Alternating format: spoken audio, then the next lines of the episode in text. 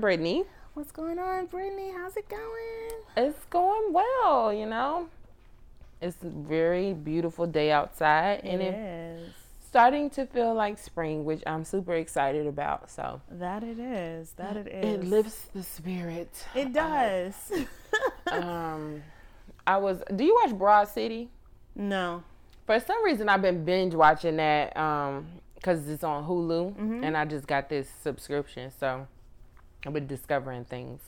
But um, I was watching this episode yesterday where the girl, one of the characters, um, got one of those um like seasonal depressional depressional seasonal depression lamps. They like emit this light like for Oh, when yeah, yeah, yeah, yeah. you know when it's darker when it starts to change the seasons you, Right. you, you get this um i don't know if it's a uv light or whatever but she was just like struggling so she kept needing to go and go to the closet while she was at work she was a waitress trying to g- Oh, absorb is this light. Yeah, because that would be me all day. I know, and I was like, now that it's you know starting to be spring out, we don't have to feel down and dreary and cold anymore. So I'm like, I think I'm gonna go on a strike. I don't think I'm gonna go out again until 70 degrees consistently. Like, you know what I'm saying? Like, I feel that strongly about spring and what's going on right now in this area. Like, I'm kind of upset. I agree because you know this weekend may be another sixty something degrees. Yeah, it's ridiculous. It's like up and down, up and down, and it looks like I think last year I literally because I pack up my winter clothes and my spring clothes Yeah, as I the season change. Mm-hmm. So I was literally packing clothes and digging clothes out at the same time and just Mm-hmm. reverting back to my sweaters last year because I I remember that vaguely. Like I really strongly remember doing that and how annoying it was Yep. and how I was so ready for the seasons to change and Mm-hmm. we're back there again. So, yeah. Well, how are you? I'm tired. I'm I'm very sleepy. On the drive over here, I almost fell asleep. No. It felt so good because the car was so warm. The windows were rolled down. Like I was just really into it. So I could have curled up and went right to sleep. It was really, mm. and you stopped drinking coffee, right? yeah, yeah. Ooh, only bless tea. it. Yeah, Bless yeah. it. So it's been rough. Um, I So don't what do you do when you need like a caffeine pickup? Nothing, girl. Tea. Ooh, That's it. like caffeinated teas. Yeah. hmm Yeah, yeah, yeah. Ugh, Green tea or something like that. But it's not. It's not um, strong enough to keep me awake because I definitely had some like two hours prior to coming here, and I'm still sleepy. so I don't know. Um, bless it. I don't know how you're doing it. I don't know either. So yeah, like I told you, I've been taking naps all weekend. My body thinks I'm supposed to be asleep right now because it was lovely. Okay. Well. yeah, so that that's me. So yeah, guys. Um, so that wraps up us, and now we're going to get into uh, the show, and let's start with the industry rundown.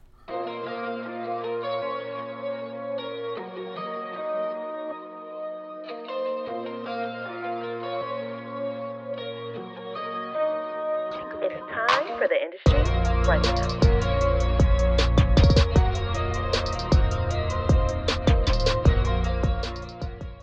My first headline news says Sony Animation picks up Hair Love, a short from BlacKkKlansman EP Matthew A. Cherry. So, according to Essence, uh, Matthew A. Cherry, who was an executive producer for BlacKkKlansman and a former NFL wide receiver, has teamed up with Sony Animation to bring his animated short Hair Love to life. Now, Hair Love is an animated short film about an African American father trying to do his daughter's hair for the first time.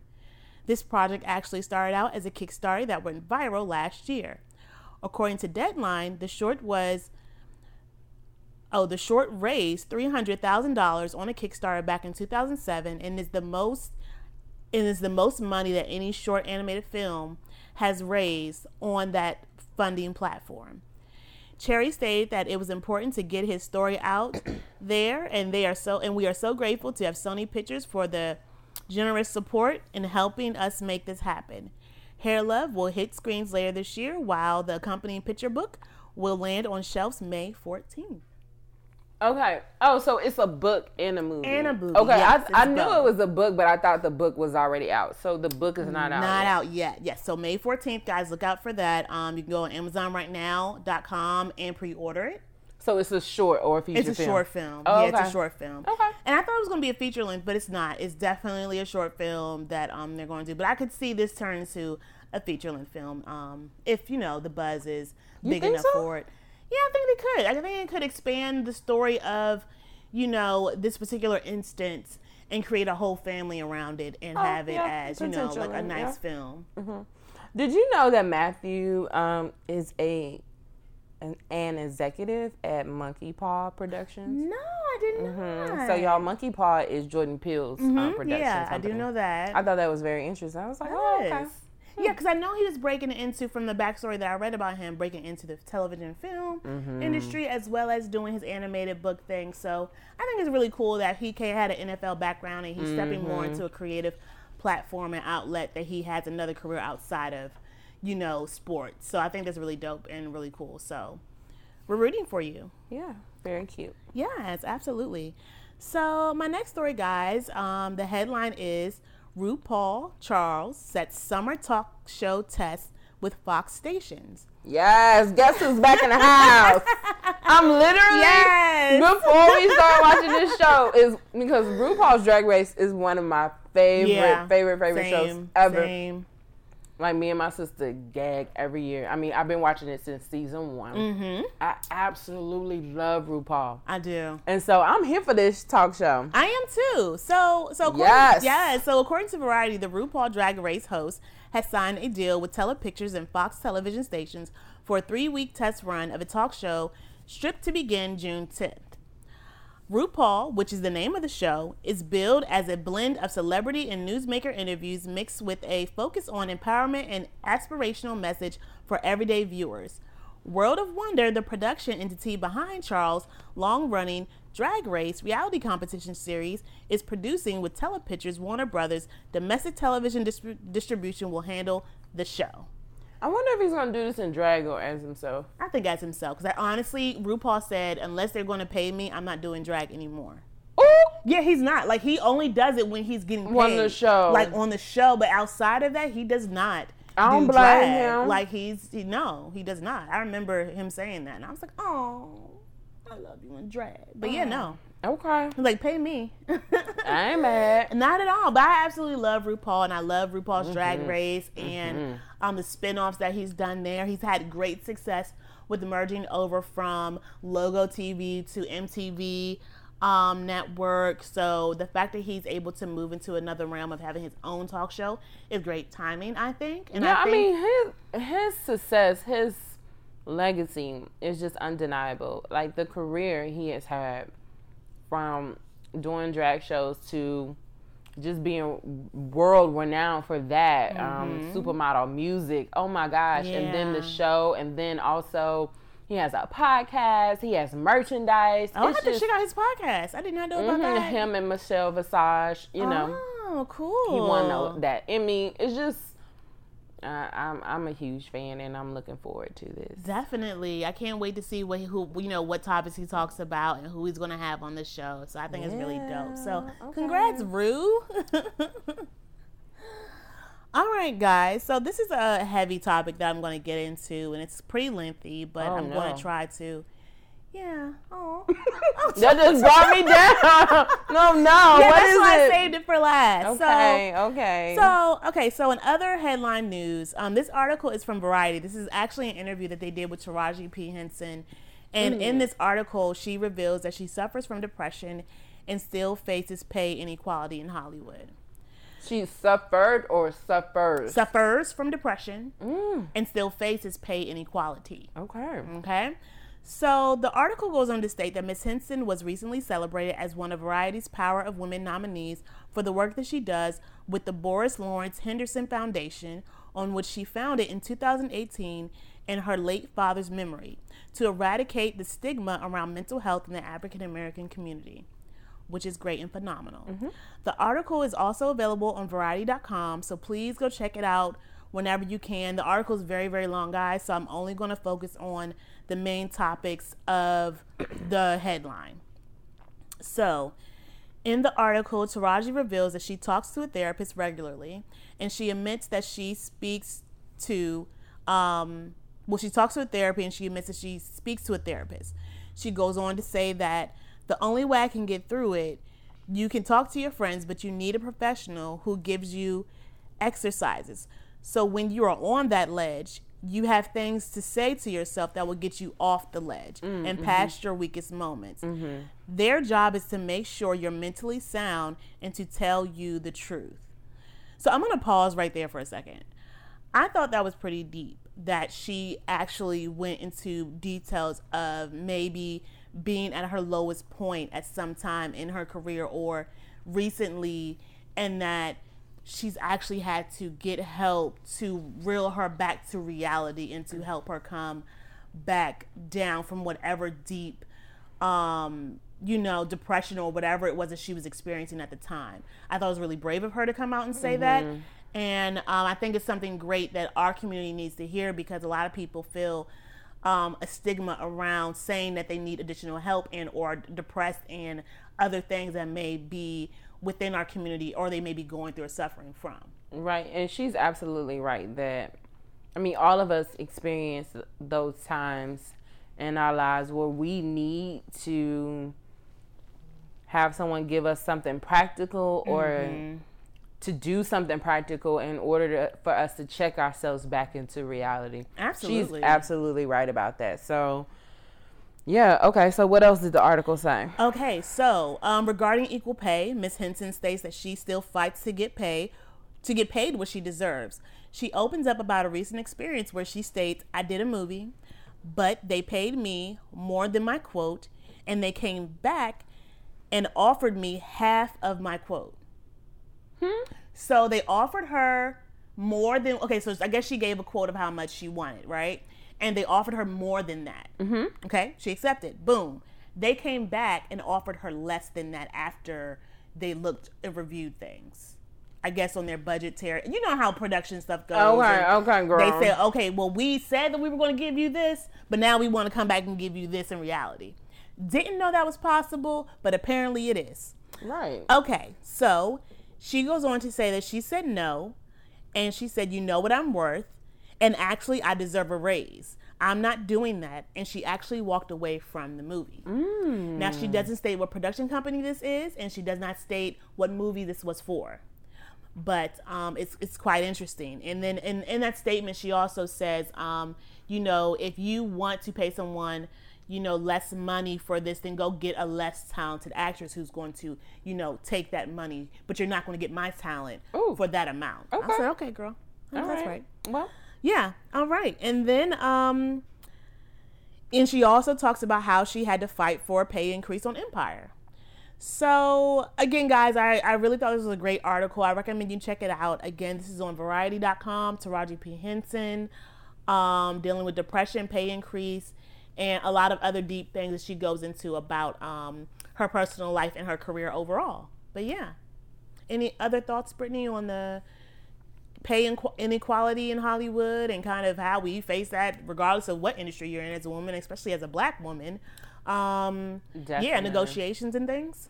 Yeah, I'm just wondering, like, I don't know. I had some thoughts, but I don't know if I have can fully formulate them. Mm-hmm. Um, it's a um, lot. It's yeah, a lot, it's a, a lot, lot of layers. Yeah, it's a lot because the thing about Hollywood actors. So in the scenario in which he said oh, they offered me this and then they said they could do that and then they came back with mm-hmm. something else. Mm-hmm. I'm wondering, and I'm not trying to knock what she's saying, but I'm wondering if that was really like a gender equality thing or if it was, okay, well, we thought our budget was this and it's not. You know what I'm saying? Yeah, so I mean, it's just yeah, hard. That's true. I don't know. Innovative, creative, overall black excellence. It's time for the spotlight.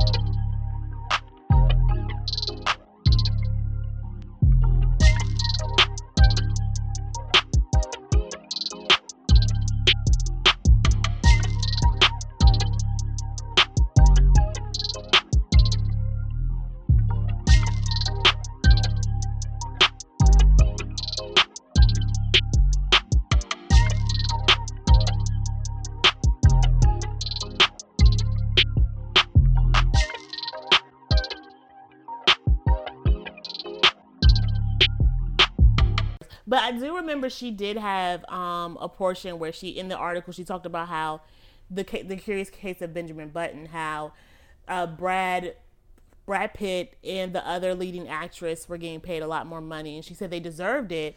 But she also wanted um, money too for it, and I think she only But at that time, she wasn't as And that's what she- famous. and that's what she the curious case of Benjamin Button is what put Yeah. her onto crossover audiences. Right, so, right, right, right. And so she admitted that, and I think she only got paid hundred thousand dollars for that film. I Oh, mean, that's what she said, and that's what she said in the article. I mean, I don't know whether she was just saying that.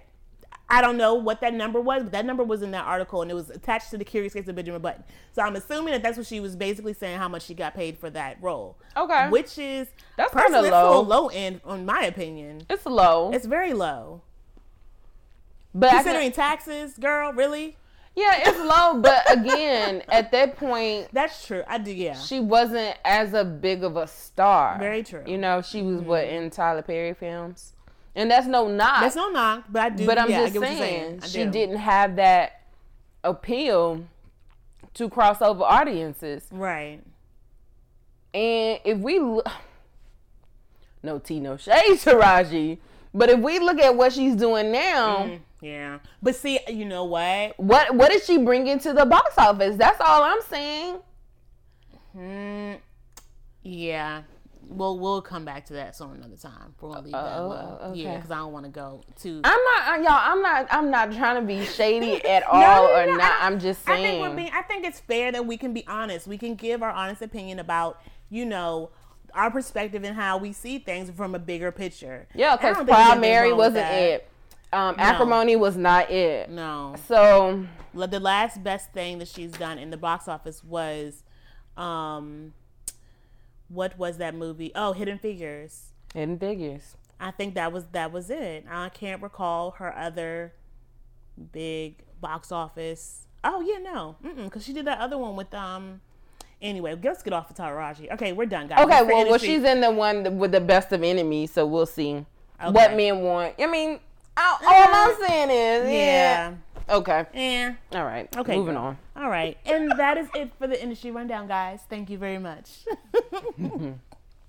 Here's your opportunity to catch up on Game of Thrones. This is the first episode, season one. Yeah, I've tried. I've done this. I've, I've seen this one, and I got to episode two, and I think I got to last like 15 minutes of it, and I just didn't finish. Okay. I don't know Okay. what the hell's wrong with me. Why can't I get into this shit? You know, it ain't for everybody. Damn it! But I want it to be. I want to be so. You want to be one of those people that's in Game of Thrones. Yes, I kind of do. You want to be like, I want to be in the know. yeah, because you know what? Let me tell It's a you. hot thing. You know, as black people, we have to know Game of Thrones, and then we also have to know Oh, um, Sound like The Andre. Shy, you know, or something sound like that. Andre. So we gotta know both shows. Yeah. This is a great talking point for any white audience. Mm-hmm. Game of Thrones. Oh, girl, yeah, yeah, yeah. So that's why I got into it, so I can be like at the water cooler. Right. Hey, did y'all catch Game of Thrones? Mm, because they all gonna be like, yes, Can yes, we you believe what happened? What do you think is gonna happen next? Right, exactly. Right. okay. they- yeah, I've had those encounters, and they were like, "Do you watch the Game of Thrones?" I was like, "No." No. See, you gotta, you gotta, you gotta have something in your belt, internet, that you can pull from that they watch, I and you can be like, oh yes. right. Let me provide my insight. You ain't watching Game of Thrones, yo. Oh, I'm trifling. Okay. All right, that wasn't part of the show, but all right, you guys, it's it's time for the spotlight. And this week we are continuing our interview with Christina Saunders and Summer Bonner, writer, producer, director, mm-hmm. story editors of um, Barely Adults, a web series that Antoinette and I both love. Yes. Um, again, in this interview, we're talking to them about their roles in creating the podcast, their outlook on the future of Black content, and their advice on pushing through your obstacles to achieve your dreams. So go ahead and listen to part two of this wonderful dialogue that we had with them. Absolutely. Innovative, creative, overall black excellence. It's time for the spotlight.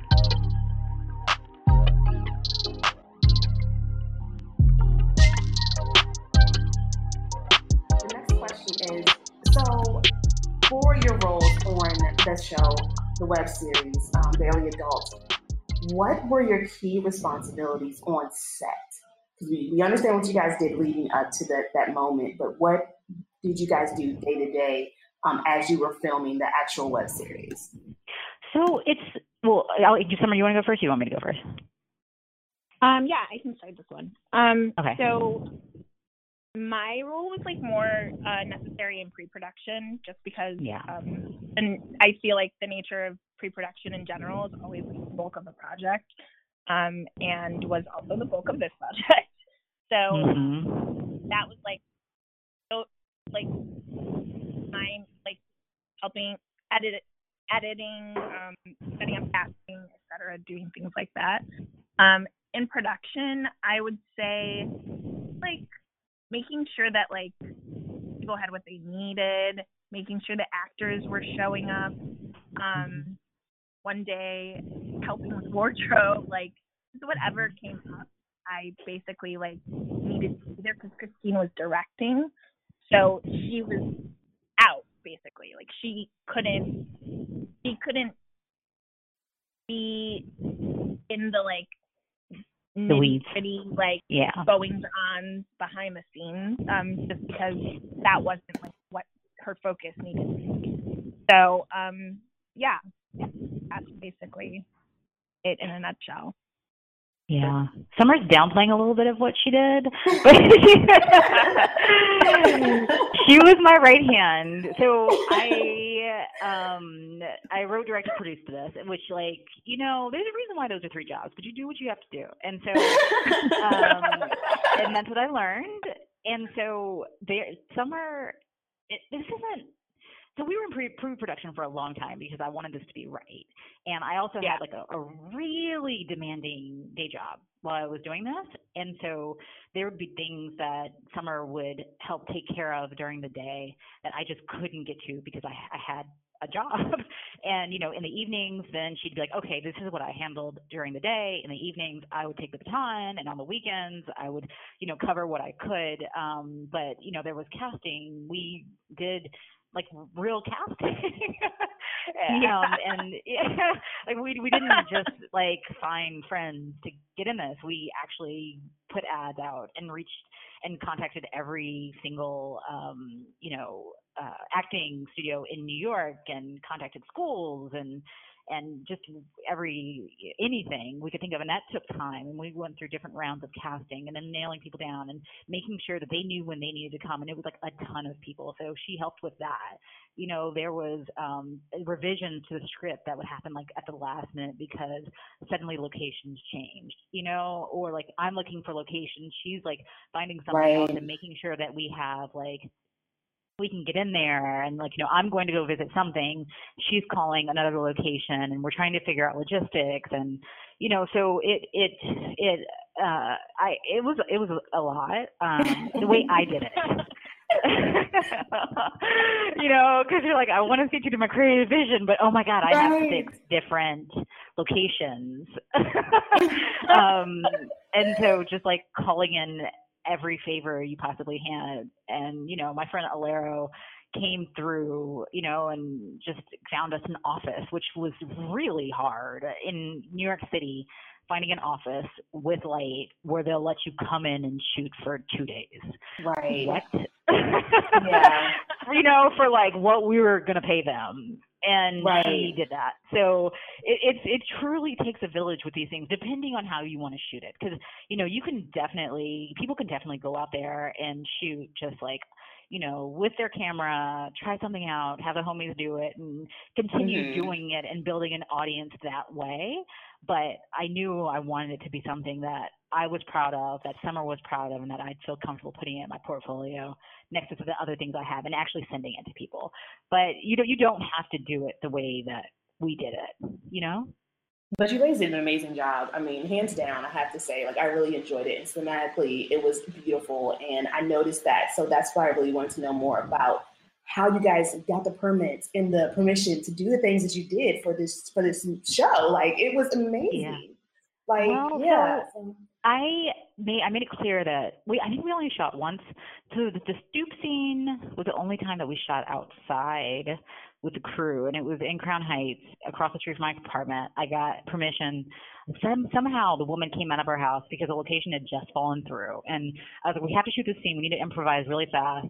Where can we quickly grow? Because we have this whole crew of like 15 people and cast who can like quickly move." Um, and the woman came out of her house, and I was like, "Can we use your stoop really fast?" She said, "Yes."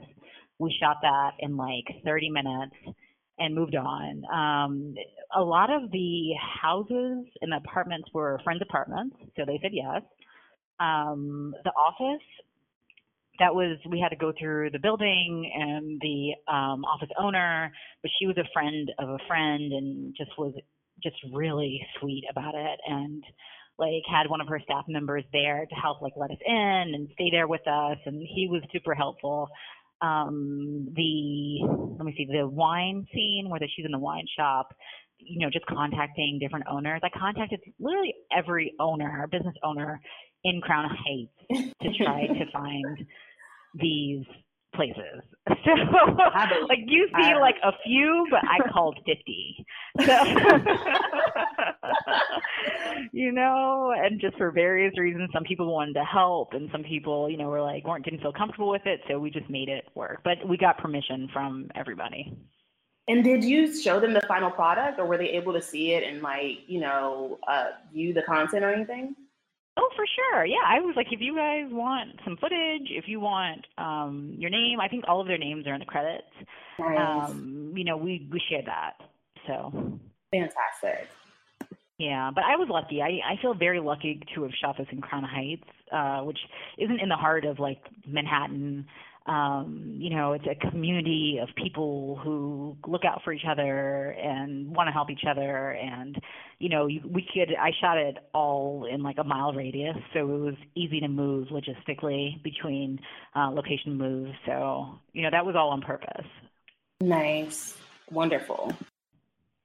Now it's like So kind of yeah, like, like we said, like you're oh go you're ahead. downplaying.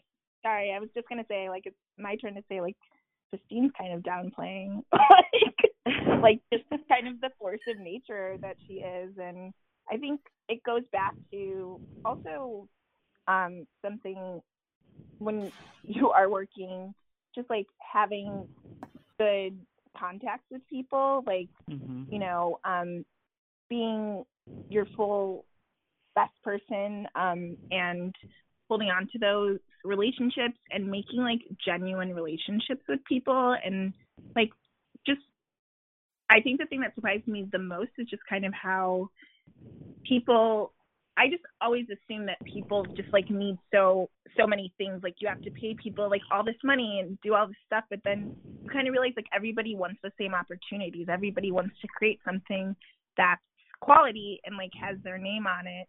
Um and that was something that Christine wanted to do from the beginning. So it's just the people a that she knows and also the people that she found and et cetera. Everybody was so excited from like the minute that they came into the project because her vision was so strong and it was so like it was so detailed and she knew what she was going for and people like even when we started casting you know based off of what like a one page thing actors would come in and already know that they were in good hands and then they would meet us um and they would be even more relaxed and it was just like an amazing process. So it does everything does start kind of with your leader with you know the head of the project and like everything started with christine and she knew what she wanted to do um and everything just kind of grew from there and the finished product like you said it definitely reflects that so yeah Thanks, Summer. Aw, a fantastic job. Yeah, really. And I think that you guys brought up a key point with the industry is that having relationships with people, but genuine relationships with people, mm-hmm. is like the key to be able to advance your career and, you know, broaden your creativity within the industry itself. Because in the end, you do end up calling on people that you knew five, ten years ago. Or you know, or someone you just met, you know. So having those genuine relationships and keeping those contacts is something that's great to be able to progress in um, when making films and all in short films or anything content related. Yeah, it's all about that. Uh, I think I, I hope I've, I've throughout my career I've tried to be honest, keep my word, do what I say I'm going to do, treat people fairly. Um, and I think that's what the people I've worked with have, and pay people and pay people on time. You know, so um, so I uh, that's something that matters to me because that's how I would want to be treated. And so therefore, I've surrounded myself with people also of like mind and um and in the same way that like I would ask of Summer or Madeline um to help me on a project, I'm also willing, more than willing, to help them in any capacity. So it goes both ways. And the fact that you also were working a full time job while also doing this is also really inspirational because I know a lot of creatives who may want to jump out and start producing web series or short form content or content, period. But you can't just quit your job and just go full blown into it and just, you know, or you can. I mean, some people can do that, mm-hmm. but for the most yeah. part, it's great to know that you're able to balance also working full time, even though it may be challenging at, at, moments, but to balance as well as do a, a, you know your content or your your passion. So that's that's awesome. Yeah, yeah. I you know, for me personally, some people and I admire those people who are like, I'm going to quit my job today and I'm going to make something that's not going to make any money for a long time. And I'm going to figure it out. You know? Right, exactly. like, I salute them. Me, I'm like, if this goes over budget, like, I need to find somewhere where I'm going to find that money. You know? Right. like, and so therefore, it, it just, it, it helped that, not having to worry about that, like, took a lot of pressure off of me and allowed me to be even more creative you know? So it it just and it just took you know summer can agree with it like she she had access to my calendar like it was it was really intense of like how we just were extremely organized and we had a timeline that just stuck. And it was like here's when we're going to shoot. And here are the steps we need to do in order to and we didn't like rush it. And the timeline also helped us not feel too overwhelmed with everything. Um and it was just like okay i, I have this full time job. I'm going to do this but I, it might take me a little bit longer in our pre-production just because i can't do as much during the day you know? Right. Yeah i i think that um also like not rushing it um yes. being realistic about what we could pull off yes. in whatever time frames, whether it came down to um, like the budget. Like I think yes, I wanted the shooting schedule to be longer, and Christine put the kibosh on it because she's like, that's not realistic. You know, like things like that. Like you have to, but you have to know stuff like that. Like you you have to go into a project with your eyes wide open and just know like you're not going to be able to do some things or maybe you everybody wants their project to be written and done in like three days mm-hmm. but that's not mm-hmm. realistic you know in a lot of mm-hmm. sense so if you are working a full-time job um, especially or you have anything else going on in your life you just have to be realistic about like how much time you have to give to the project and how long it's really going to take um, yeah. and i because i have a feeling a lot of times things fail because people want to rush things um, instead of just being realistic about what it actually takes to, you know, get something like this done and done in a way that they want to do it. And exactly. Agreed. Exactly. Yeah, I do because I don't look at this and feel like I compromised anything on it. It is exactly it's better than what I could have imagined, and that's because I took my time and had strong people around me. That's awesome. So, are you ladies planning on um, doing the season two or releasing more episodes?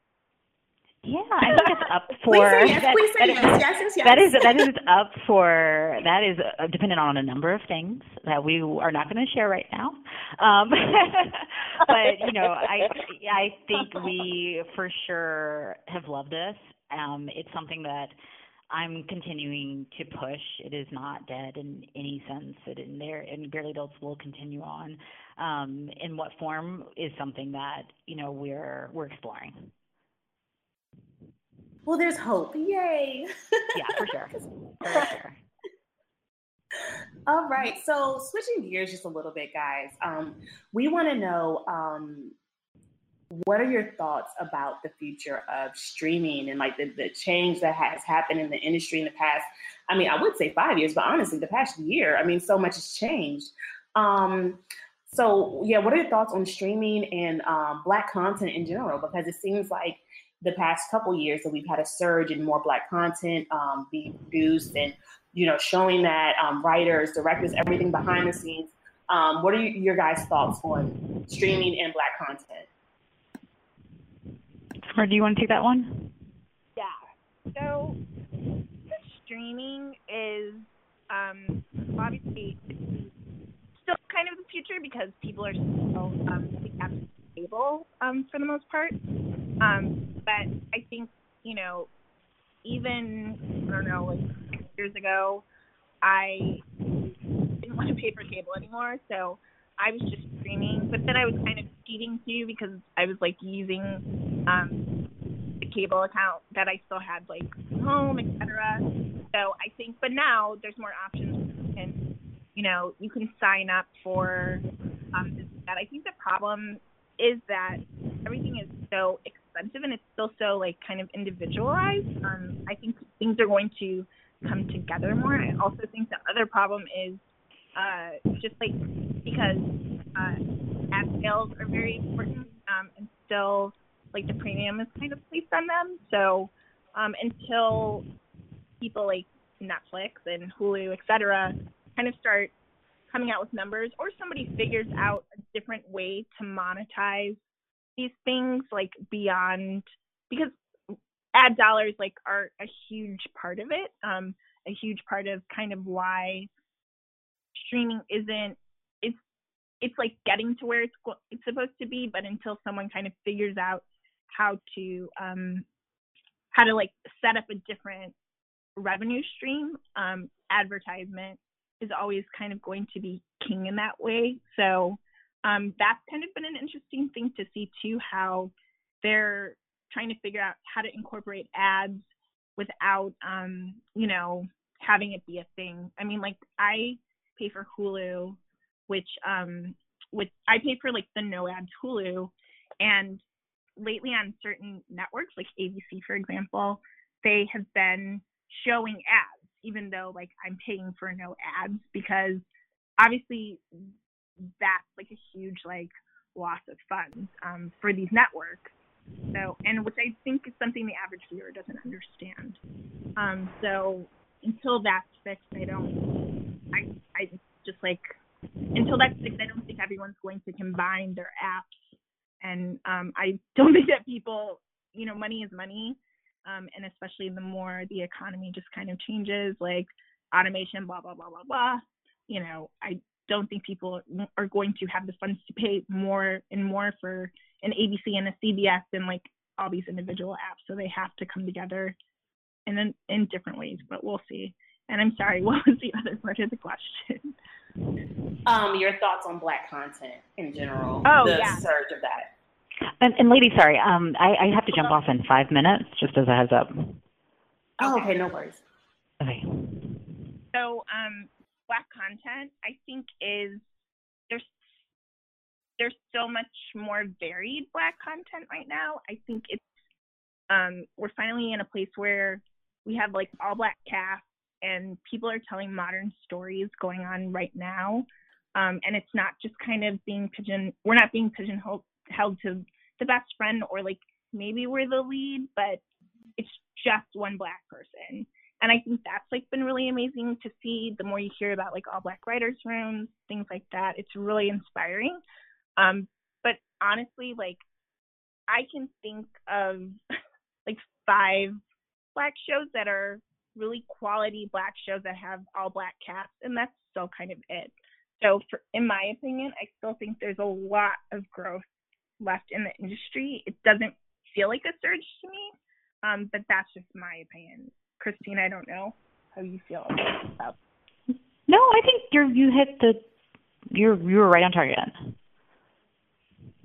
So yeah, but it's still Hmm. exciting. I mean, any kind of growth is, you know, growth for one is growth for all. But um, I still would like to see um more. I wish I could rattle off the number of how many um, just shows of color in general, and also like black shows were last year, but I cannot remember the number off the top of my head. But it's still not. It's just still not enough. Um, so, yeah, but we'll keep going. so, Summer, just um, what you say was interesting to me that um, even though people are producing more content, you felt like um, there wasn't as good of quality as it perhaps should be? And are you looking for more uh, varied stories? Are you looking at the um, quality of the uh, cameras and the cinematography of it, or the editing, or the um, any of those things? Or what are you looking for? What are you, I guess, basically quality? For me, it's not.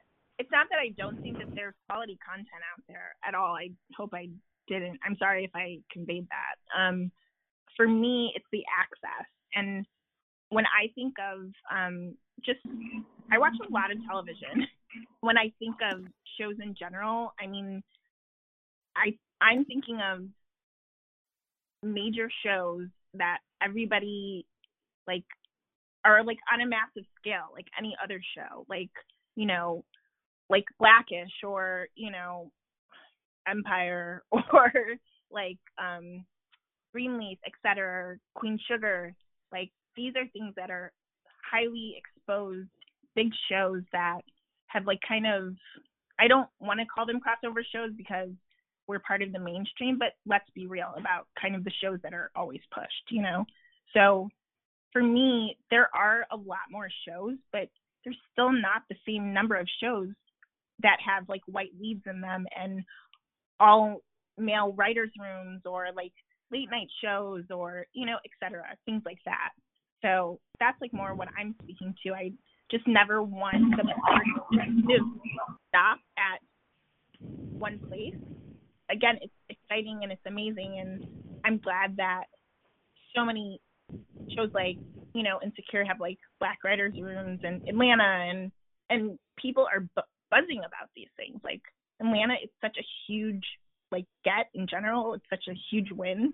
Um, everybody loves it, critics love it, etc.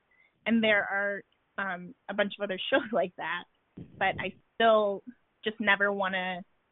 I just like want to see.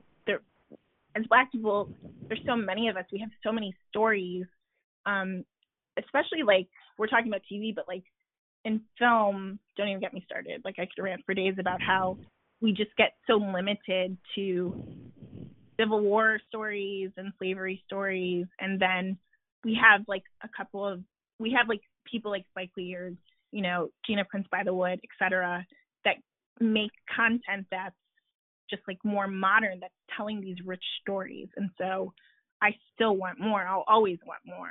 Um, no matter how many people are creating, you know, good new content if that's how I feel. Awesome. Okay, well, ladies, thank you so much for having. I mean, unless you've got more questions, I actually I have to run.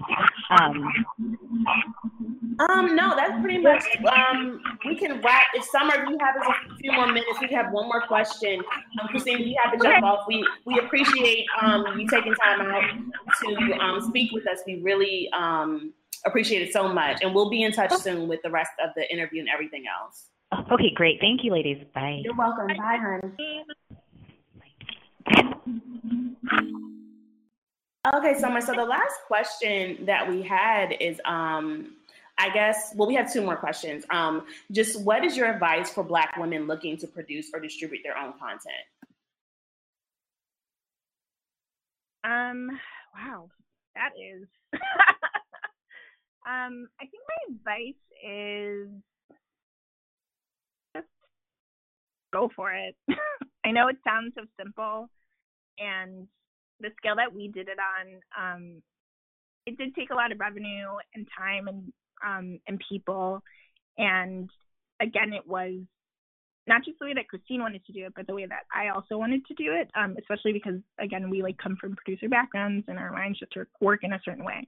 But I think that I just know so many people that are so creatively talented. And again, I think there is a lot of fear, and I also think that people just feel like everything needs to be bigger than life. Um, again, just like going into this project, I was really, really surprised, like I said before, about how many people just wanted to be a part of this process with us that were people that were so talented um, and they didn't need like all the bells and whistles they were just like willing to do it. So i always say like just go write your script you know try to get someone to read it. And say no one has any time to read it then still try to shoot it anyways. It it was amazing to have like you know the financial means to be able to like rent equipment and like um get great people that maybe we otherwise wouldn't have been able to get but go have your friends shoot with you like shoot on your phone i mean i was in a sketch group this summer and i shot an entire sketch like just with my phone and it turned out great like i think people just i feel like there's always an excuse like not to um, move forward with something. And sometimes you just need to start small just to show yourself that you can do it. Like, um, and then maybe the next time you go and you raise funds and you, you know, do everything on a massive scale. But yeah, I think that's that's my advice. Is um, again, like there just needs to, like I said, there can never be enough stories um, from Black people, from Black women. I just think that we are so varied. We have so many things to say um, that people haven't heard yet that they don't know if they're not within our community. And mm-hmm. um, I just hope that people, you know, really just keep keep putting themselves out there um, in whatever ways that are manageable for them. Nice, agreed. I, I agree because um, it's just it sometimes it can be difficult just jumping out there and like you just don't know where to start or you just you know you may think that because i don't have the money i mean just what exactly. 10 years ago yeah 10 years ago it was extremely difficult to do anything in the industry because you had to have a lot of money you had to raise a lot of capital et cetera and it was only for a certain demographic that was able to obtain those you know skills or those um, cameras and editing software et cetera but now the fact that um, it's the, the price point has come down. You know, technology has made it a lot easier for anyone to pick up a camera and to be able to shoot and film and create art. It's just, it's a wonderful thing in my opinion. And I just, I think it's great for our community to be able to understand that we do have these options to tell our stories now, and we need to be the ones in control of those narratives now.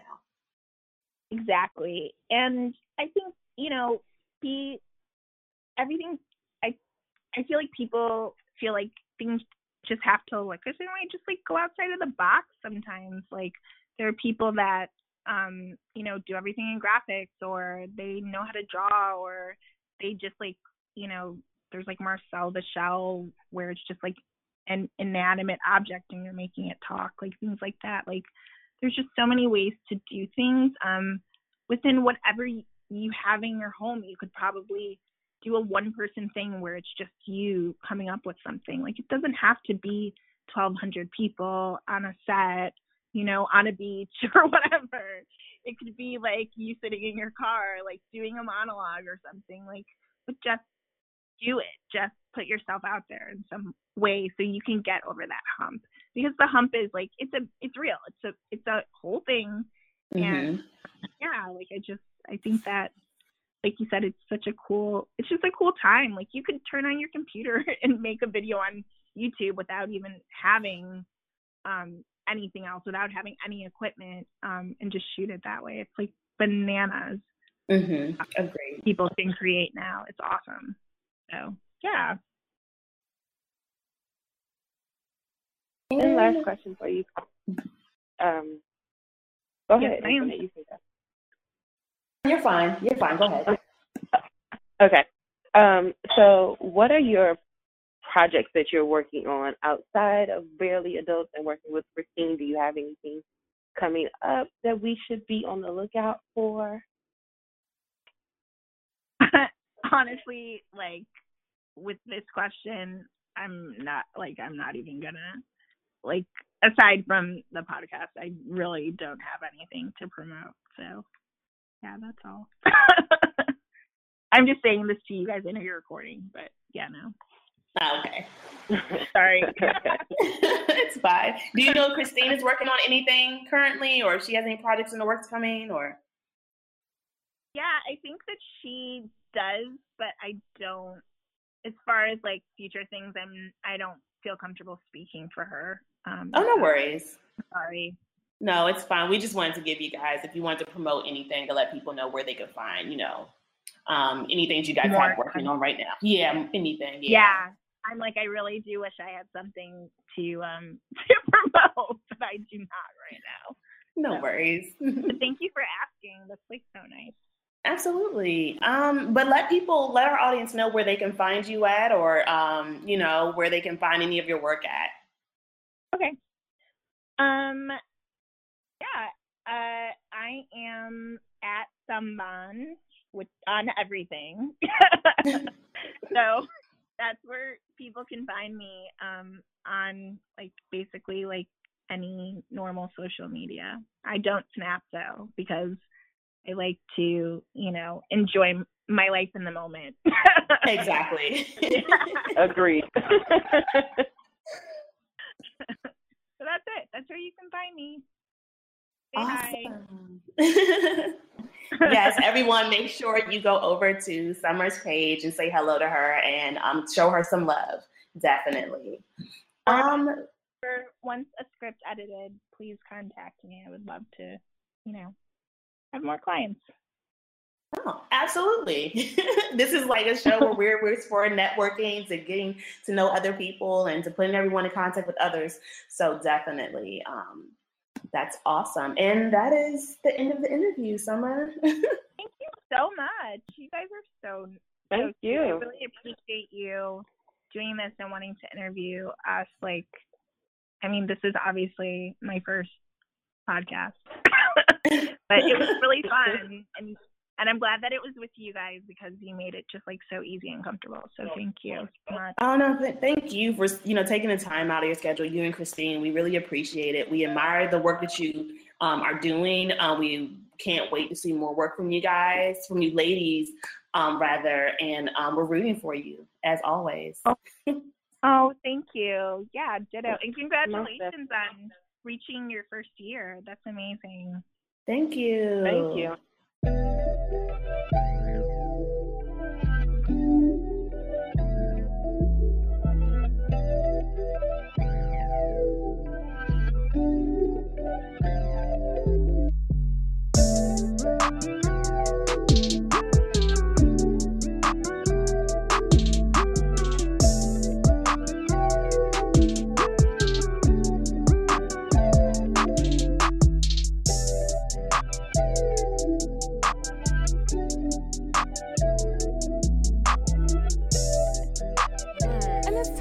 for spoiler alert. Yay!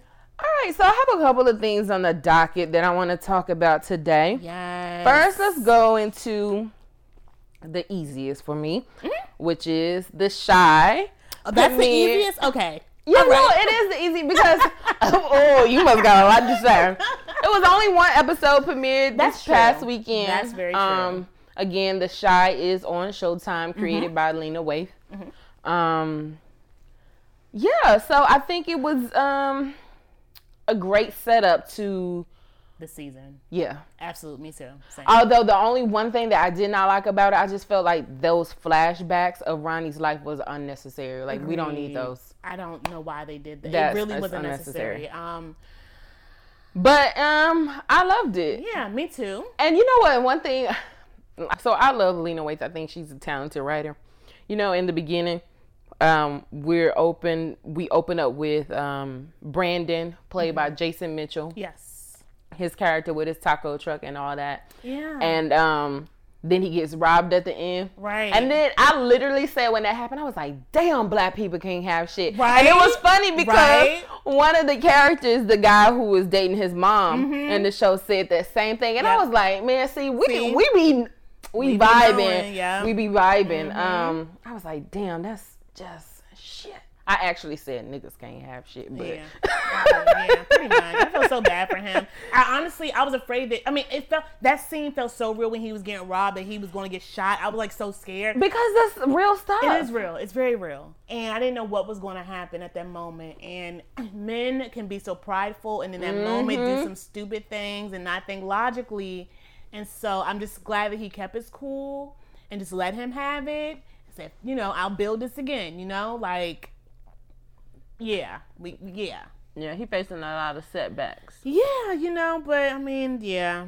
Um, what do you think about um Emmett Jacob um Latimore's uh character in this season so far, or the the arc of what his story is going to be? him him in being seeing his dad and all that stuff. His dad got the same situation he got going on. Right, because that's what it looked like was Yeah, going on. Because I was like, damn it, I'm not joking. Hanging off your chest like that. Jeez. Um, the funny thing about this, and I was just talking to someone about it. You know how like you watch shows with ensemble cast, and um, everyone has different story arcs.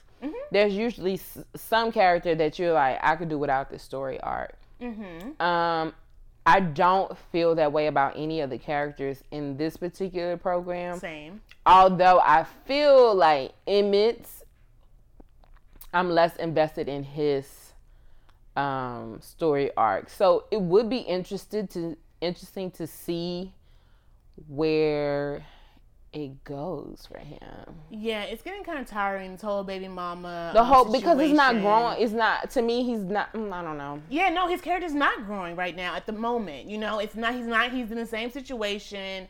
You know that he was in last season, just bouncing back and forth here and there. Um, it's a little annoying at this point. I just want him to do better. But And it's hard um, to feel some type of empathy for him oh, because it's like sure. yeah, no, you can tell that he's not lazy, but then also some of the well, maybe he is lazy. I don't know I don't know. Um, it's hard for me to to decide how I feel about the character. yeah, I just he's annoying to me. His character is getting a bit annoying to me. okay. Um, just because of the fuckboy shit he does. Oh, I just, just to be honest, capital, like, I just capital, fuck. can't. but boy. I just can't. Okay. Um, but the kids were delightful. I absolutely season. love those they, kids. Yeah, they're just they bring me so much joy. Papa is so funny. He That is. kid, Shamon Brown Jr. hmm He's gonna be something. You know, if he keep it up, Yeah, he's gonna he, be he- something. all of his lines he delivered. yeah, is absolutely. So hmm He just so cracks me up. funny. He's just amazing. Like, he was Such when a he's joy. talking about um that what call it was a procrastinator and that oh uh, yeah. multitasking flares up his hypertension. I was like, boy, if you don't get your butt out of here, absolutely hilarious. Love it, love it, love it. So, um, the last thing I want to say is that I wanted to touch on. How do you feel about the last, the very last scene with the grandmother? Um, yeah, exactly. And you know what's funny is that I completely forgot that they go there with this show.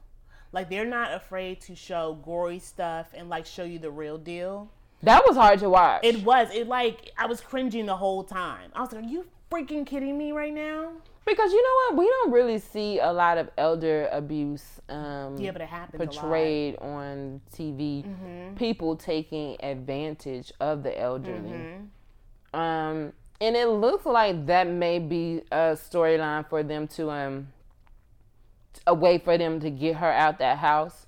Yeah, exactly. The homeowners. Yep. Yeah, but man, Yeah. the whole time when he was beating her up, I was like, "Damn, black man!" Like he was not caring. No, and- he was and not you caring know at all. What Corey, Like Corey mentioned something. He said, you know, it's not as if they went to her house looking for something. It's as if they just specifically went there to beat her up. they wanted to intimidate her. Oh, so now that, so yeah, so when you said that they did that, maybe this is a way for her to get out, To of, the get out house. the house. So you, do you think those people set this? Up? Okay, Mhm. that's what you're. Okay, I just caught on to that just now. Yeah, Got it. they were trying to intimidate her. Got so it. I'm just like, "Damn, but I mean, take it easy, Yeah. yo." Yeah. Okay. Yeah. Well, yeah. we're looking forward to the rest of the season. I'm excited. I think it's going to um, come out beautifully. Mm-hmm. Um, yeah. So Yeah. that's it for the Chi. That's all I have. Again, season two just premiered this weekend. You Yes, guys it did. on Showtime. So go and you can. There's nothing to catch up on. You just missed one episode. Right. Check it out. Yeah, tune in, please, guys, so we can get season three. Come on, season three. Yes. so speaking of another Showtime series, Yes. um, I'm talking about Black Monday. Yes. Um, Black Monday is a show chronicling the worst stock market crash in history that happened in 1987. It follows a fictional bro- broker fir- firm, and we're supposed to be, we're led to believe that this particular for- firm, headed by Don Cheadle, is the reason for this stock market crash, right? Um, so the show is 10 episodes, it's half an hour. It's super easy to like binge watch in a day if you have that time for time. Yeah, it really is. um because like i said it's only half hour episodes. Um the characters that you should be um aware of because this is a multi-racial cast right? Yeah, definitely. so the black people are don Cheadle, who's the main character plays maurice monroe. Um, again it's his firm um, regina hall is his partner in his in this firm and um, kadeem Ha- hardison plays her spouse he has a recurring role in the firm um, yeah so my thoughts on black monday did you see any of it I watched the whole series. Okay, so I watched the whole series, but I didn't want to.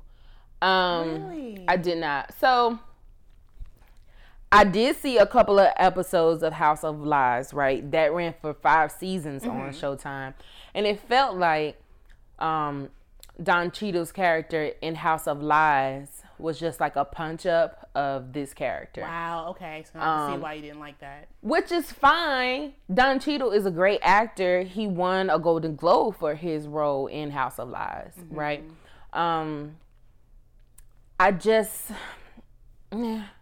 Like, and, and this got mixed reviews. You know, people think it's funny. It has this great nostalgic feel. There's a lot of um, definitely. 80s references, sure. big hair, ridiculous 80s clothes and styles, and all of that stuff. I even like how um, it appears to be shot with some type of film or filter to give it that grainy 80s look. You know, it's not clear and crisp. Even some of the lighting choices Yeah. Are done to where it's harsh and, you know, When they're in like the we're in there actually in the office. Yeah. it's just like harsh lighting. Yeah, it's very barely can see harsh. Anything? Yeah. So I, I really appreciated that visually. Um, but the fact that I don't know, it took me about four or five episodes to get into it because I just it was I was having a hard time one understanding what the hell they was talking about. It's a lot of like stock market and financial jargon that I it was like blowing my mind. I'm like, I don't know what the fuck, yo. but that's how I felt the whole time. So it wasn't until like the subplots started coming in around episode four until I was like, oh, okay, mm, this is funny. Hmm. That I mean, yeah, but I don't think there's going to be a season two because the way it ended, it Right. just all wrapped up nicely in a, you know, a complete series. Right. Um, there's really no need for a season two because it's not like we had a lot of character development between these um, characters. You know, it just was about this one particular event. So it started with the day, and then we flash back a year later to the events leading up to a death, right? That had to do something with the stock market. right.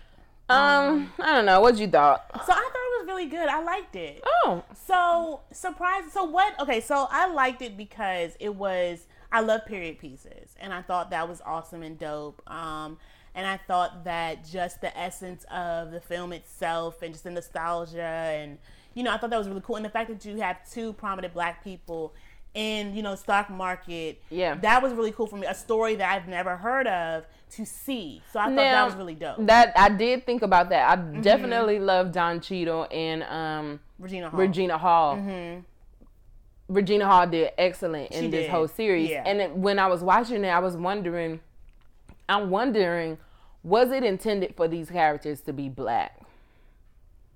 Um, because for me, the fact that they are black plays a significant role. It's hard to determine that because um, they have that whole backstory with him and the Black Panther movement and all that stuff, and then that Arthur, um, the writer who was supposed to be doing this, Oliver Stone, like he was shadowing them, Mhm. made references to like a black person that's Right. you know doing the unusual or doing beyond what he's destined to be, right? Mm-hmm. So I was wondering if this was intended for black main characters. That's a good Um, question because I wanted to know if it was based off of a true story or not. Like, I No, I think these no, they the firm and the people are definitely fictional. okay, The event, the stock market, some of the things they talked about really were- happened. Really right. happened. But yeah, that whole thing is fictional. Okay, so I thought that was really cool. And um, what else did I like about? So the one thing I will say, I thought so overall, I thought the series was good. I thought I loved it. I binge watched it all weekend. That's kind of what I was doing, and I Mhm. just it was easy to keep up with. The thing that I get what you probably didn't like about is that I could predict everything that was going to happen prior to seeing the next episode because I saw all the little subtle um the hints that they were dropping within the episode that carried on to the next one. Just like with the cocaine and all that stuff, how that was a big ploy and setup. And then just you I could kind of predict maybe it's my mind of how, you know, I know how storylines and arcs happen that I saw coming and things that I could predict that was gonna happen prior to it actually going into Well, no, I mean, okay, yeah, I get that. I think my thing was like, so the first four episodes, or even three, I would say three, was just so heavy laden with like all these references, and they were speaking so fast about them, because that's how they w- operate in the stock Mhm. market, like in the financial Wall Street. They was like, so and so been this, and let me. I'm like, I don't know what the hell you're talking about. So like, if y'all are not talking about other things, I and it's not about money, then I don't get it. And I just wasn't getting Got it. getting the whole setup. Okay, yeah, I got that. But everything else, like that's a lot of a large part of the show. It was. I think I just totally blanked out on that because I Mm. didn't get like I know I didn't understand any half the stuff they were talking about. But I love like I want to learn about the stock market and how that stuff works. So I was Mhm. intrigued with how they were doing certain things and how the certain things they were talking about. But the underlying story of what was going on is what kept me interested. Um, and the inner web that they were connecting and entangling together. Now, what I want to figure out is if the main character and Regina Hall's character are actually a, a item or not. You saw the whole season, right? Yeah, I did. Yeah, I didn't really. Okay, I'm not sure. They at the used to be an item. Were they all the? But I don't even know if they really were an item though, because they kind of flipped Yeah, because you remember he was saying um he proposed to her. He was No, no, no, going to not Don propose. Cheadle's character. I'm talking about. Oh, you um, talking about um Andrew? Yeah. Yeah. Okay. That guy. If if that was all staged, because I think they were just playing that up. That wasn't clear if he was gay or if he was playing. I don't know. right, or if he really was in love, or they were just playing to be. You know, I was curious to find that one out. But I mean, I thought the whole. I thought it was good. I think it's a great um, show for you guys to check out. I personally don't think there's going to be a season two, only because of the way season one wrapped. Um, I thought that they would carry it out so that every day or every episode it will jump down from 365, 364, 363, but they jumped all the way to one by season 10. So it's like, okay, so what's the point? Oh, I see what you're saying. You thought it was gonna be a longer. Yeah, because Okay. I figured that they wanted to lock in the fact that they're going to have additional seasons. Mm. So they wanted to play this out. But when they started going, the numbers started jumping like hundreds of, you know, points down to one to the day of the actual stock market crash. I'm like, Yeah. well, okay, this is done. Maybe it wasn't. It was never intended to be a season two. It's just a limited series, which is which is fine. Mhm. Um, so for me, um, what I like I said, what I enjoyed the most was seeing Don Cheadle and Regina Hall. Yeah, Um, definitely. Don Cheadle is also an executive producer, and Regina is um, a producer on the show. So get those dual credit coins. Absolutely, guys. Um, They did a great job. Yeah, a- so they did a I would job. say, if anything other than to see these two great actors, Mm-hmm. um, you know, punch it out with one another, because you know, Don Cheadle gives a quip and Regina is giving it right back to him. So I love to Mhm. see to see their dynamic, and I thought they had great chemistry. Same. Yeah, absolutely. Um, other than that, that this is gonna be one I suggest that you just move right on past. oh no. I say watch. If you have time, watch. I don't see why not. Yeah, okay, maybe. I I think I'm just I got too stuck into like the financial part of it, Yeah. and I'm just like, this is not interesting to me. Okay, so like I've never even seen Wall Street. No, Wolf of No. Wall Street. What the? I've never. I've I've seen Wolf of Wall Street, and see to me, Wolf of Wall Street was interesting because of that character and just like how ridiculous that was. But Don Cheadle's character was ridiculous too. The way they were doing cocaine. yeah, no, and I think I think that was all true. I like, like I said, I like the characters, but to me, that what that movie wasn't as heavy. I don't know. I could be wrong. It didn't have all of the um The financial, of- jargon as the show did. Like when it comes to movies like that, like um, The Big Short or Wall Street, Wall Street One, Wall Street Two, all of those movies, count your girl out because I don't know Mm. what y'all are talking about, and maybe I should because. I should learn some things about money, and I wouldn't be eating a goddamn plate of chicken nuggets for dinner.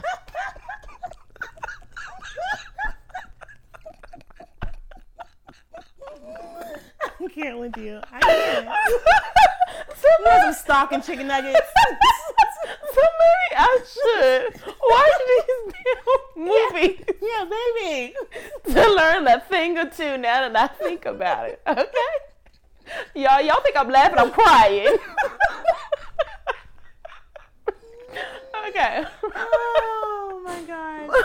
Yeah. So, Mm. like I said, I I like stuff like that. I don't know. I like I, even though I don't understand, I still I still like it. So.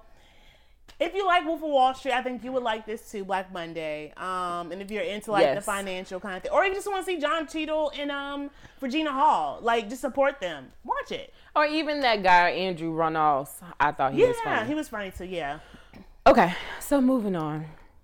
Uh, my last spoiler alert is Native Son on HBO. Came out this past weekend. Did you read the book Native Son? I did not. What's funny as hell is that I did watch this. You did. I did. I called the tail end because Corey put it on. And I was like, is this new? What is this? Okay. so it premiered on HBO this past weekend. Um, Native Son is based on Richard Wright's novel by the same name. And the book and the movie is about um, Bigger Thomas, who's an African American male, young guy, who lives in Chicago. He becomes a chauffeur for a um, affluent family. Yeah. And then he finds himself Fucking into some um, unfortunate events with Mm. this family. Um, the director for this film is Rashid Johnson. Um, and this is his first full length movie.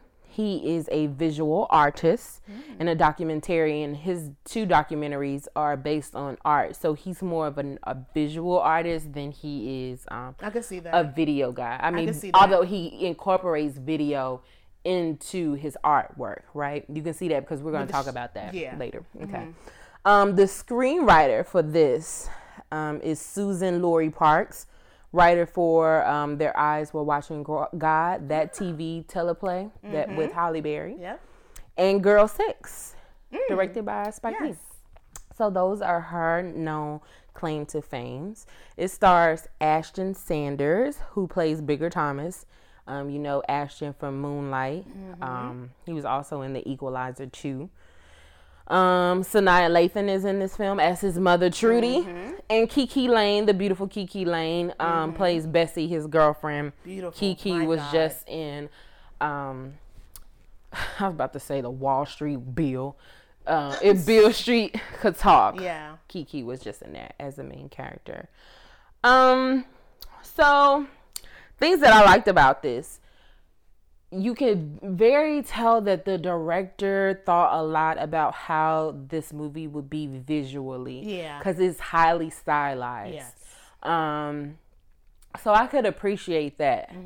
Um, but because I read the book and the book is one of my favorite books, I was disappointed with this adaptation. Mm, okay. That yeah. happens Um more than we like to say. Yeah, because this book the book is heavy. Like That damn movie was heavy. no, see, I didn't get that. I didn't think the movie was. Well, see, I heavy. haven't read the book, so I don't know what to base it off of. But that, Okay. because when I saw what was going, I was like, what the. F-? Like, mind you, I was watching out of the corner of my eye because I was doing our notes Mm-hmm. for this. While, you know, it was playing on in the background. I had to turn around and finish watching it. So the movie is, he- I mean, the book is heavy. It's a, the differences are the book is set in um during the Great Depression and segregation. So we have all that to contend with, and because all of this is happening, Bigger's conditions of racial segregation. We have he is, has limited access to opportunities. He has no money. He's poor. His family is poor. Um, those conditions help to set up the crimes that unfortunately he played a role in. Mm-hmm. And I say crimes because in the book is more than one, but I'll get into that. So because this was the movie was set in modern Yeah. you know day it was hard it didn't really bridge the gap between bigger's conditions and the inevitable because the book is very much the tone of the book is that bigger must come into this inevitable fate of becoming a criminal because of his conditions and because society views him as a criminal and as a savage as a black man. So he has limited options to become anything else. So then that's why he becomes this chauffeur. Versus today i mean i'm not saying that this people still don't have limited options if you're poor but for this young man to become a chauffeur it just seemed whack for me especially because he was seen to be more interested into other things he was he was known about he knew about beethoven in the movie he was interested in books that were you know of another um scholarly dimension or whatever and then he becomes a chauffeur and i don't know it just didn't work for me Okay. I and in the that. book the character is way more menacing Mm. like and you can he the character really tells about this angst that he's feeling about like this uncontrollable fate that he's gonna happen. Like he knows he's gonna participate in something. He knows that his fate is either prison or death. Like that's just something he already instinctively knows that he knows that he cannot escape. And so whatever his actions are and his motives are he's just like i don't care. Like his the character's book the character in the book is definitely less empathetic than a guy in the movie. And I don't know why that was a choice to make him less menacing. Um but he was because in the book and I'm glad I mean, I don't know, you could take it either way. In the book there's a rape scene like he rapes Bessie. Him and Bessie in the book oh. are not girlfriend and boyfriend. They're just people who are smashing, right? So he forces Bessie to that warehouse type of thing and he rapes her and then he bludgeons her with a brick. Jesus. Did she survive or no? No, and so she died. The whole thing of him accidentally smothering that white girl that happens in the book, but it Which I didn't understand. I didn't understand that. Well, because you know why? In the book, it, it makes much more sense because he, in his mind, it's a bigger mm, menace to have a black man in this Right. white person's bedroom like Well, that. Right, which which I get, but my thing is like, why can't you go hide in the closet? This woman's blind, coming down the hallway. Yeah, but and I don't understand. I don't think the the movie did a great job of conveying his thoughts of like, oh, like me being in this bedroom is not going to be a good look. You know what I'm saying? Yeah, I just his actions, and then just why why not just cover her mouth? Why smother her with the pillow and Well, it was an accident. again? Why couldn't he just cover her mouth? I don't understand. I just didn't understand. I was sitting there yelling at the screen the whole time. But I don't understand, sir. It was an accident. I get it, but Jesus. But like I said, to me, the it didn't bridge that gap between bigger and the racial and the um I guess economic conditions that led him up to that point. right. Because and then I also didn't like the movie that the fact that the movie the second half was rushed. The murder of um the white girl Mary happens way earlier in the book and then the rest of it is about him being on the run, him f- having all these feelings. And then there's a trial, there is no police shooting. He ultimately stays in prison and he doesn't care that he's in prison like he, he he is not showing any remorse. It's the dis- and then the whole discovery of the body didn't happen like how it happened in the movie. So there are some differences, and I can see why they did it because of um, the time period Right. adjustments. Modern day having Mhm. to like if you were to take that story and put it into modern day, what would that look like? It wouldn't be a trial per se. It would be a trial per se. Well, no, it wouldn't be a trial per se. He would have got shot just the way he did in the movie, like just like that simple and plain. He did. I mean, but like but the back in the day, that still could have been the same fate. I think he could have still had a trial. But the fact that, again, the fact that they made this character more empathetic, there was no need to have a trial. Like you would feel more sympathy for him that he died the way he did, than for him to have a trial and then show no remorse and just be like, "Well, I don't care." Because in the book, like there's um a scene where like a priest or a preacher comes to speak to him and try to like help him to you know feel better about his circumstances and he's just like it is what it is in the book so I mean, Yeah, I was a little confused with the movie too because it felt like his character was supposed to be empathetic, but then he was menacing, and then it was like they were flirting with that idea, going back and forth. And it's like a part of you wanted to feel sorry for him, but then a part of you was like, well, "What the hell are you doing, sir?" Like, right you know what I'm saying? Like every like every other move he made, it's like you feel sorry, but then you don't. But then you feel sorry, but then you don't. You know? Right. Versus the book, you definitely like that angst that Bigger has in the book. You feel that same way as his character because you're like, mm. well, damn, here's that inevitability. Like, you know, again, because this was set during a different time period, the racial angst that you will feel being around white people is different than what you will feel in modern day time. So like you wouldn't be as I guess scared or as um cautious to be around them, right? Some Especially people, because some some, of them depending on where you're from, I would say. Yeah, I would say that too, but it just wasn't set up like that because the, there was a white girl in that bar that they go to Oh, see, all the See, I missed time. some of it. See, again, I missed So, some I'm of. Because I have no idea how they got to the beach and how they got back to her house. She was on ecstasy. I didn't understand. All like, what the that's hell? not in the book. So, So, all that is not in the book. but book. what's funny is that I figured this was a film that was picked up from Sundance because I do remember um, seeing that cover and that HBO bought this film. But then it was it didn't hit me until Corey put it on last night. And I was like, oh, look at this. And I was like, this is probably one of the films that HBO bought from Sundance exclusively that they have the rights to, to, to show. Visually, I thought it was great. I also Yeah, thought I also enjoyed the idea that um Bigger's character in the movie had this Afro punk edge to him, Mhm, that right? was So that was something different Yeah. to portray That was cool. on TV. But again, because I read the book and I am a fan of the book, and the book is heavy, it's just it just did not translate well to me. Mm, okay. Like you just didn't feel that same like That's fair. doom as you did when you read the book.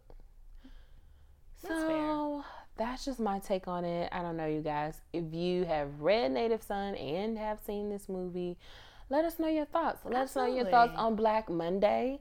Mhm. And um, if you're interested in the characters of the Chi, and what are your thoughts on how their lives are going to shape out? Absolutely. We would love to hear from you at um, at Black and Behind the Scenes and all social media on IG and Facebook.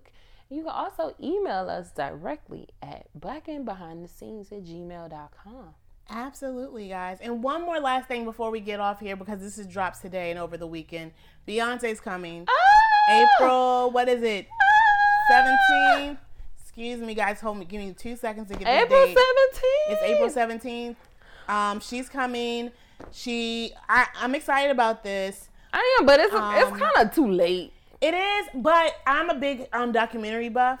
So I'm I, I saw the performance, but I would love to see the behind the scenes of how they got up to the performance part. So I'm really interested in seeing that, and I think they're going to shine more light on that. The whole rehearsal. Beyonce, what I really would love is if you put On the Run 2 and Formation in this Coachella performance on a DVD so I can purchase it and watch it over and over again. I don't care about no behind the scenes. I want the daggone concert. And I wonder why she hasn't done that yet. I'm curious because she's holding on to her stuff tight.